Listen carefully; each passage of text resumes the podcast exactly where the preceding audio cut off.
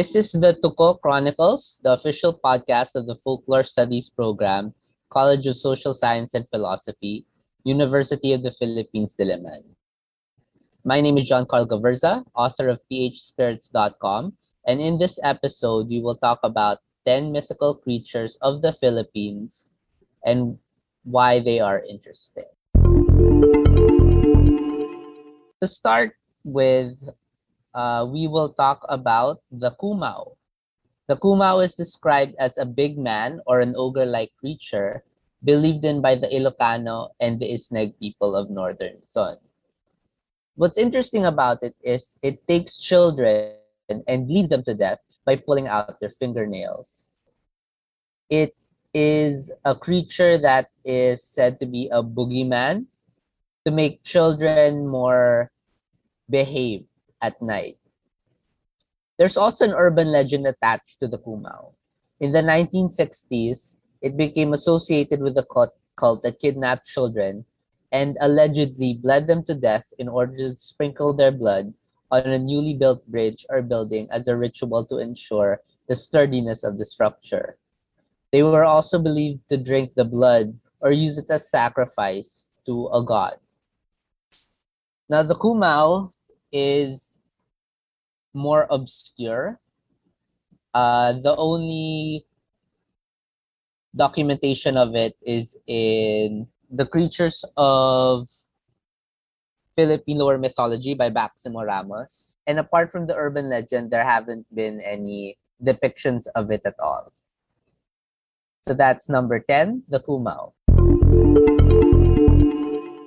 Number 9 is a two for one. It's actually a creature close to my heart because it's the first one that I ever uh, recorded. So it's called the Talon, and it's believed in by the Subanon people of Zamboanga. So the Talon is a dog-like creature with the feet of a human. Its four human feet point backwards, and it walks the way a normal dog would. Its fur is always black, and its face can range from human to beast-like. Its appearance is the same whether male or female. The Minamid talon is the male talon. Among the two kinds of talon, it's the mischievous monster. It does not harm people and only seeks to scare its victims. They do not announce their presence and follow their target, usually trailing behind or to the side. Their preferred targets are foreigners or people not from the area of their territory. To deal with a Minamid talon, one simply shouts at it, as if scolding or taunting it into battle. It is a cowardly creature and will run away as soon as this happens. The Minamid talon is the more common of the two varieties of talon. Now, the Tamad talon is the female talon. They are more malicious compared to their male counterparts, and they harm their intended victims and seek to eat them. From far away, the Tamad talon announces her presence. The victim will hear a scream as if from a mountaintop before the Tamad talon stalks her prey. It is no use fighting a Tamad talon unless with a gbelya or a medicine man, uh, which is the equivalent of a babaylan for the Subanons. Now, the talon is interesting because it has two varieties that look exactly the same, the male and the female. Now, you can't really tell what where the talon will strike, but in its mountain home, prepare to run. So that's number nine, the talon. Next is the pating na pakpakan, number eight. They are Bicolano creatures. And in the translations for the Ibalon, where uh, they are mentioned, they are called tiburon or tiburones, which is the Spanish word for shark. But I don't like using uh, that name for the creature because it just seems so off to just call something as sharp. So that's why I call it pating na pakpakan. So they're described as giant flying fish or sharks, which have slimy, scaly, and hardy flesh and saw-like teeth that could crush rocks. Handyong and his men did not stop until they vanquished every pating na pakpakan in the Ibalon epic. They were also tamed by the warrior hero Handyong uh, in the same epic. So, who doesn't love flying sharks? Like, honestly, that fear is what revolves around uh, the pating na pakpakan.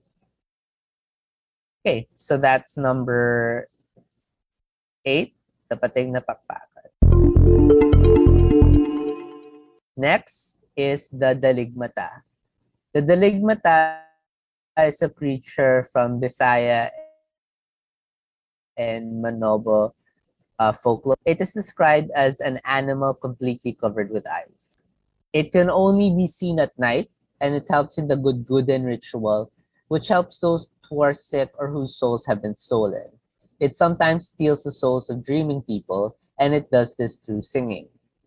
Now, I have to mention that there is a belief in many parts of the Philippines that when you are sick, that means your soul is wandering away from your body. And the only way to be healthy again is to reunite your soul with your body. The daligmata is also defined as a nocturnal animal, which, according to the Bisayans, is full of bright, shining eyes. The Visayans believe that there exists a, an herb that is used to see a sorcerer that has rendered, rendered themselves invisible by the power of other herbs. So the Good Gooden ritual is a night-long seance where a possessed medium journeys around the cosmos, singing the sick person's personal history and looking for the abducted human soul. The spirit, the ligmata, jolts sleeping humans from their sleep and they see a vision of the past or present, revealing to them what exactly happened or is happening or predicting the future. I get a lot of people asking me about the Daligmata because there is a Visayan uh, god called Dalikmata that is very similar to the to the Daligmata. The Dalikmata god has eyes all over its body as well. But so far, I think they came from the same origin, but I still have to do more research on that part. The Daligmata is very fun to draw, as a lot of artists tell me. Um, there is a lot of interest surrounding uh, the Daligmata because it deals a lot with souls. In some parts of the Philippines, there is more than one soul that a human has. Uh, it can go from one, two souls to even seven souls. And the loss of any one of those souls will, will cause sickness or in some cases death in some belief systems, death is caused by the wandering of the soul. So all you need to do to revive a person is to find that soul, usually with the help of a spirit medium, a babaylan, an albulario. So that's number seven, the daligmata. Next is Kimat, the lightning. It is a semi-divine creature believed in by the Tinguians. So at times, the god Kadaklan enters the body of a favored medium and talks directly with uh, his believers or the people that surround him. But he likes to frequent another form of communication. He sends his dog Kimat, the lightning, to bite a tree or strike a field or house and in this way makes known his wish that the owners celebrate the Padiam ceremony. So Kimat is a white dog that whose presence is known by lightning strikes. Now, Kimat is a very interesting uh, creature because it doesn't have a big personality on its own. It only does the bidding of the god Kadaklan. So, in essence, it's just like any other dog, like or any other pet that you have. It is a creature that has a specific role, and in the stories that I write about it, it is a supporting character at the most. But I've, I've had other people ask me questions about Kimat, and they all center around oh, does it act like a normal dog? And so far from my research, it's just like, yes, it just obeys its master.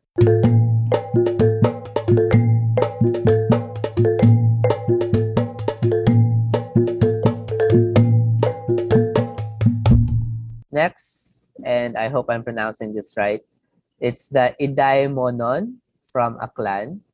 Now, this creature is uh, incredibly obscure. I think the only uh, recording of it was uh, in my thesis because uh, I interviewed uh, my friend Lola from Aklan and I other than the interview with her, I haven't seen any kind of documentation for this creature at all. It lives inside the earth uh, and pokes its fingers through the ground every 6 a.m. and 6 p.m. When it decides to come out of the ground, it tends to hide some of your things. And if you step on its finger, you get sick. Now, it's a very common belief uh, wherein you have invisible creatures and if you step on them accidentally you will get sick. Uh, you can see this in the belief of the lolid or the tibsukan in panay. Now the idaimonon is a creature that doesn't have a lot of information surrounding it. But that's what makes it interesting to write about. You can really stretch uh, the motifs that you want to use uh, surrounding it. And it's a very obscure like the 6 a.m. and 6 p.m. Uh, schedule that it revolves around. Um, it's reminiscent of uh, some beliefs in the Visayas, wherein there's a specific time where the souls of the dead come out, usually around 6 p.m. So the Idaimonon is mostly just there to have as a warning to respect nature because if you don't respect the spirit world, if you don't say tabi tabi po, if you don't uh, respect the balete trees where the spirits reside, then uh, harm will come to you. And it'll be your own fault because the supernatural and the natural don't really have a distinction in a lot of belief systems in the Philippines. It's just natural instead of supernatural.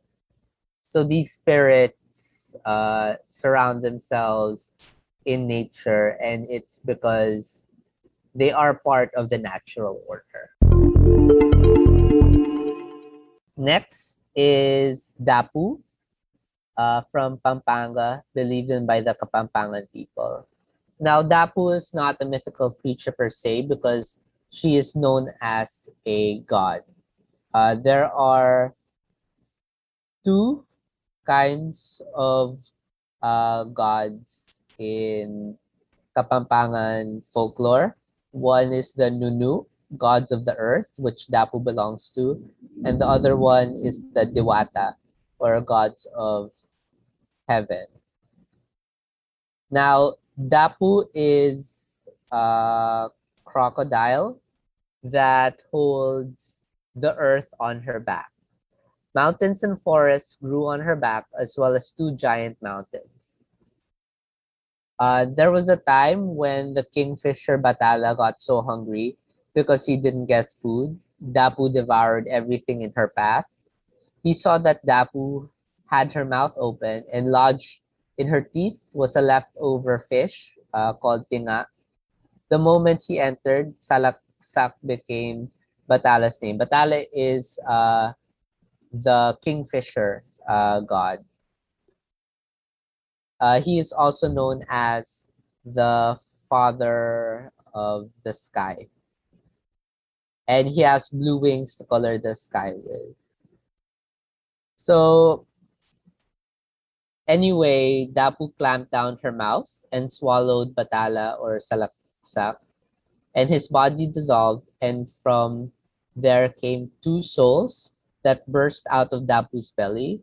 The souls are in the form of two fiery birds, Aldo, the white one, and Bulan, the red one. Uh, to focus on Dapu, there is uh, a belief wherein you can send your soul outside of your body uh, to, to either harm or help people.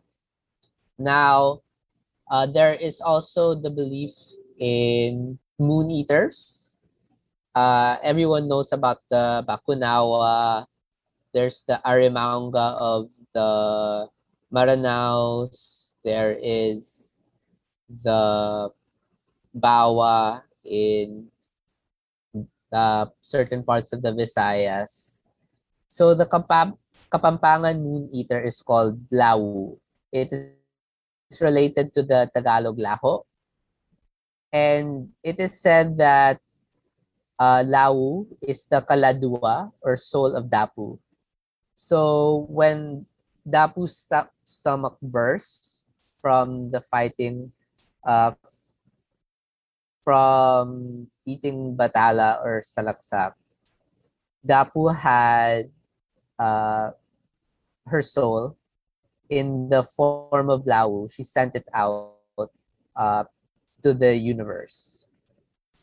There's a version of the story that Dapu died and the ghost became Lau, seeking revenge on the sun and moon. But in most stories, Dapu is very much alive, and her ghost comes every 25 years. Now, you can see in this story the confusion that you can get studying folklore because sometimes there is no canonical story.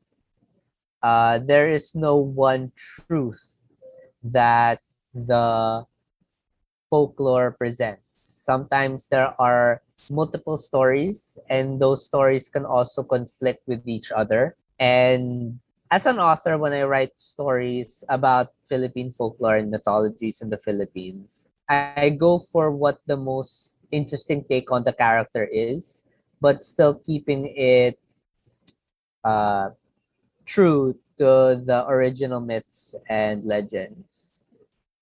So with the story of dapu it is very interesting to talk about the soul um, that goes out of her body. The also another interesting part about Kapampangan gods is that they all they're not anthropomorphic. Uh, they're not human form. Uh, they take the form of animals. So you have Batala, which is the kingfisher. You have uh, Dulu, which is the god of darkness that doesn't have a human form. You have Manalastas, which has the form of a rooster. Uh, you have Lacandanum, the god of water. who has the head of a crocodile with a serpent's body, uh, who is also called the king of the Naga. With Dapu, it's interesting that she carries the world on her back. There is another legend of Mangacha. Mangacha takes the form of a giant spider. Uh, she weaves the lifeline or giatali of every creature.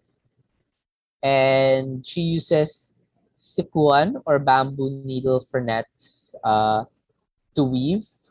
She is so old that she fumbles from time to time, so she drops the sikuan and it lands on Dapu. So this spins Dapu to the ocean floor and earthquakes are caused by Dapu trying to get out. Uh, next is from the Tausug people, and it's called the Balbalan. Now, the Balbalan is a person, male or female, wherein the soul separates from their body to terrorize other people. Uh, it is said that they have long hair, and that's why uh, some old people say that when your hair is long and not covered in a sulban or a hijab, uh, and basically you have a buhag hag hair and it's very messy. You look like a balbalan.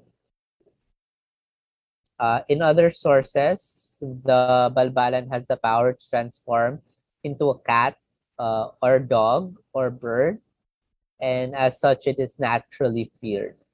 It enjoys eating the liver of corpses, and during a wake, uh, lots of noise and light is uh, produced to keep the balbalan away.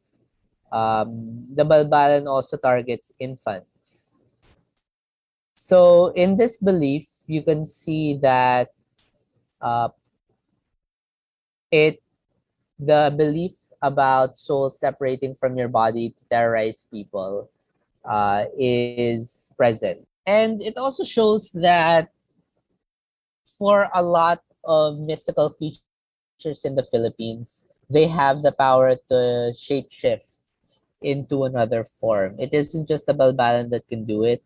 Other creatures can do it as well. There are many uh, creatures that are giants that can transform into different creatures, mostly cats or dogs or pigs.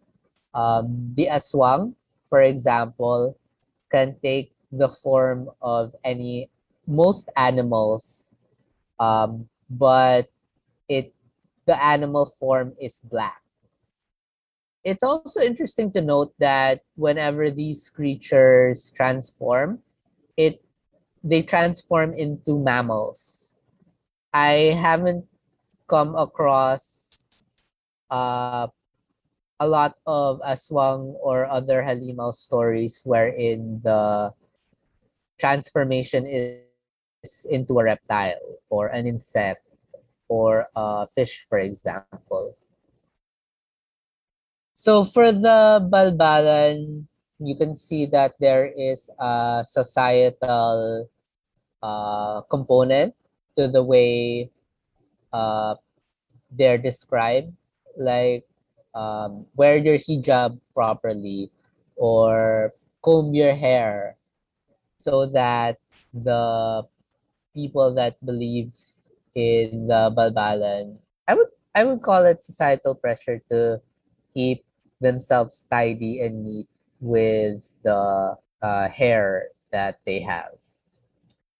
So for the Balbalan, uh, it also enjoys eating the liver of corpses so you can see this belief in a lot of ghoul or corpse eating creatures in the country. They always like to target the liver. And for uh, some reasons, it's because the liver is held as a repository for emotions in some belief systems.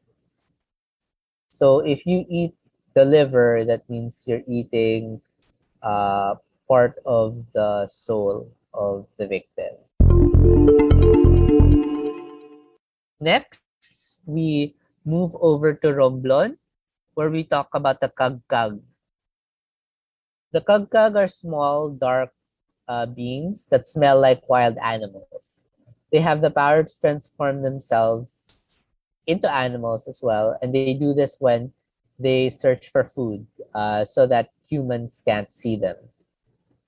The Kagkag usually individually search for corpses around places where humans inhabit. They converge in graveyards where they have a feast when the full moon shines. Like a fiesta, they would use human skulls as drums, and a human corpse is displayed in a banana leaf for all to partake. They are afraid of seaweed and spices. Now, the kagkag, like the balbalan, is a corpse eater.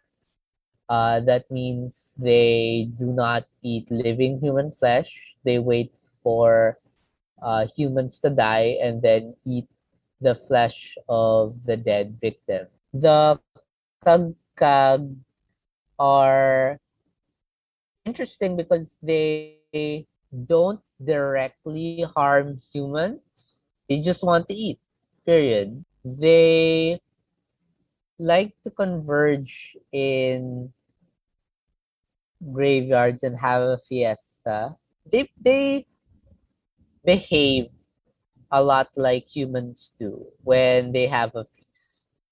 So when they get a corpse, they like to share it as a meal. They do not want to directly fight against humans. Like whenever I see uh, stories about the kagkag, they would rather run away from humans who get too close to them rather than fight uh, and make living humans their victims. They're also there's also a point of interest where they're afraid of seaweed and spices because uh, these are the only creatures I know of that are afraid of seaweed. I don't know uh, what specific aspect of the seaweed they're afraid of, but it's just interesting to know. Next and, and last is the Taawi. Taawi or the Taawi of the Maranaos. Uh, it's described as a monster who is as fast as the wind. When approached, it creates a noise as loud as thunder coming from the forest. Now, the Taawi is one of my favorite creatures to talk about because when killed, the undigested eyes of its victim can be cut out of its belly to restore its victims to life. So in a folk story, uh, the Taawi devoured the kin and parents of a princess and a hero stopped it. So when the Taawi was dying, it told the hero to open up its stomach and take out the undigested eyes of the people it had killed. And the hero did so and found the eyes of other human beings. So he col- the hero collected the eyeballs in the jar the height of a man and he eventually restored their owners to life. The Taawi is one of those creatures that sort of writes the story for you because of the way it is. Like you can uh, write a regular story about the man fighting uh, but usually it's for revenge. Like uh, you killed uh, these people and now I will slay you for uh, doing that. But for the Taawi, you want to write about how the hero would resurrect the victims of the monster. There are a lot of creatures uh, that don't have a set description. Like for the Taawi, it's just uh, described as a monster. Like the Kagkag are called dark and short beings. Uh, the Idaimonon, you only have uh, the creature's fingers that are poking out of the ground as a description. Uh, the the ligmata, you have only the creatures described as for an animal. Even the kumao, it's described as just a big man or an ogre-like creature. So when I get artists to uh, illustrate the creatures that I want to make stories of, I try to make it more true to the ethno-linguistic group by uh, giving pegs of their surroundings. Like if the creature is described as invisible, then I try to make it so that, oh, what kind of animals uh, are around uh, the environment of the ethno-linguistic group so that I can give those animals as pegs so that the artists can imagine uh, what the creature sort of is. At this point, I'd also like to talk about the different types of uh, mythologies in the Philippines. I don't like using the word Philippine mythology or Filipino mythology or, or Filipino folklore because uh, those terms sort of ignore the diversity of beliefs and cultures in the Philippines. Like there is no one Filipino folklore, but there are many folklores in the Philippines. There are shapeshifters and cannibals and corpse eaters and moon eaters. There are sea serpents, uh, aswang, vengeful spirits, uh, beautiful encantos, short duende, uh, fearsome chana, uh, manananggal that haunt uh, different areas of the Philippines. And uh, I hope this top 10 helps uh, illustrate different mythical creatures in the Philippines and also uh, would help you imagine the diversity of beliefs in the country. I hope that the list will get you more interested into Philippine mythology, uh, mythologies and folklores. And happy uh, Halloween to everyone. Uh, once again, I am John Karl Gaverza, author of phspirits.com. You can follow my work at phspirits.com. Um, also, I'm on uh, social media at phspirits for Facebook, Instagram, and TikTok, and at SpiritsPH for Twitter.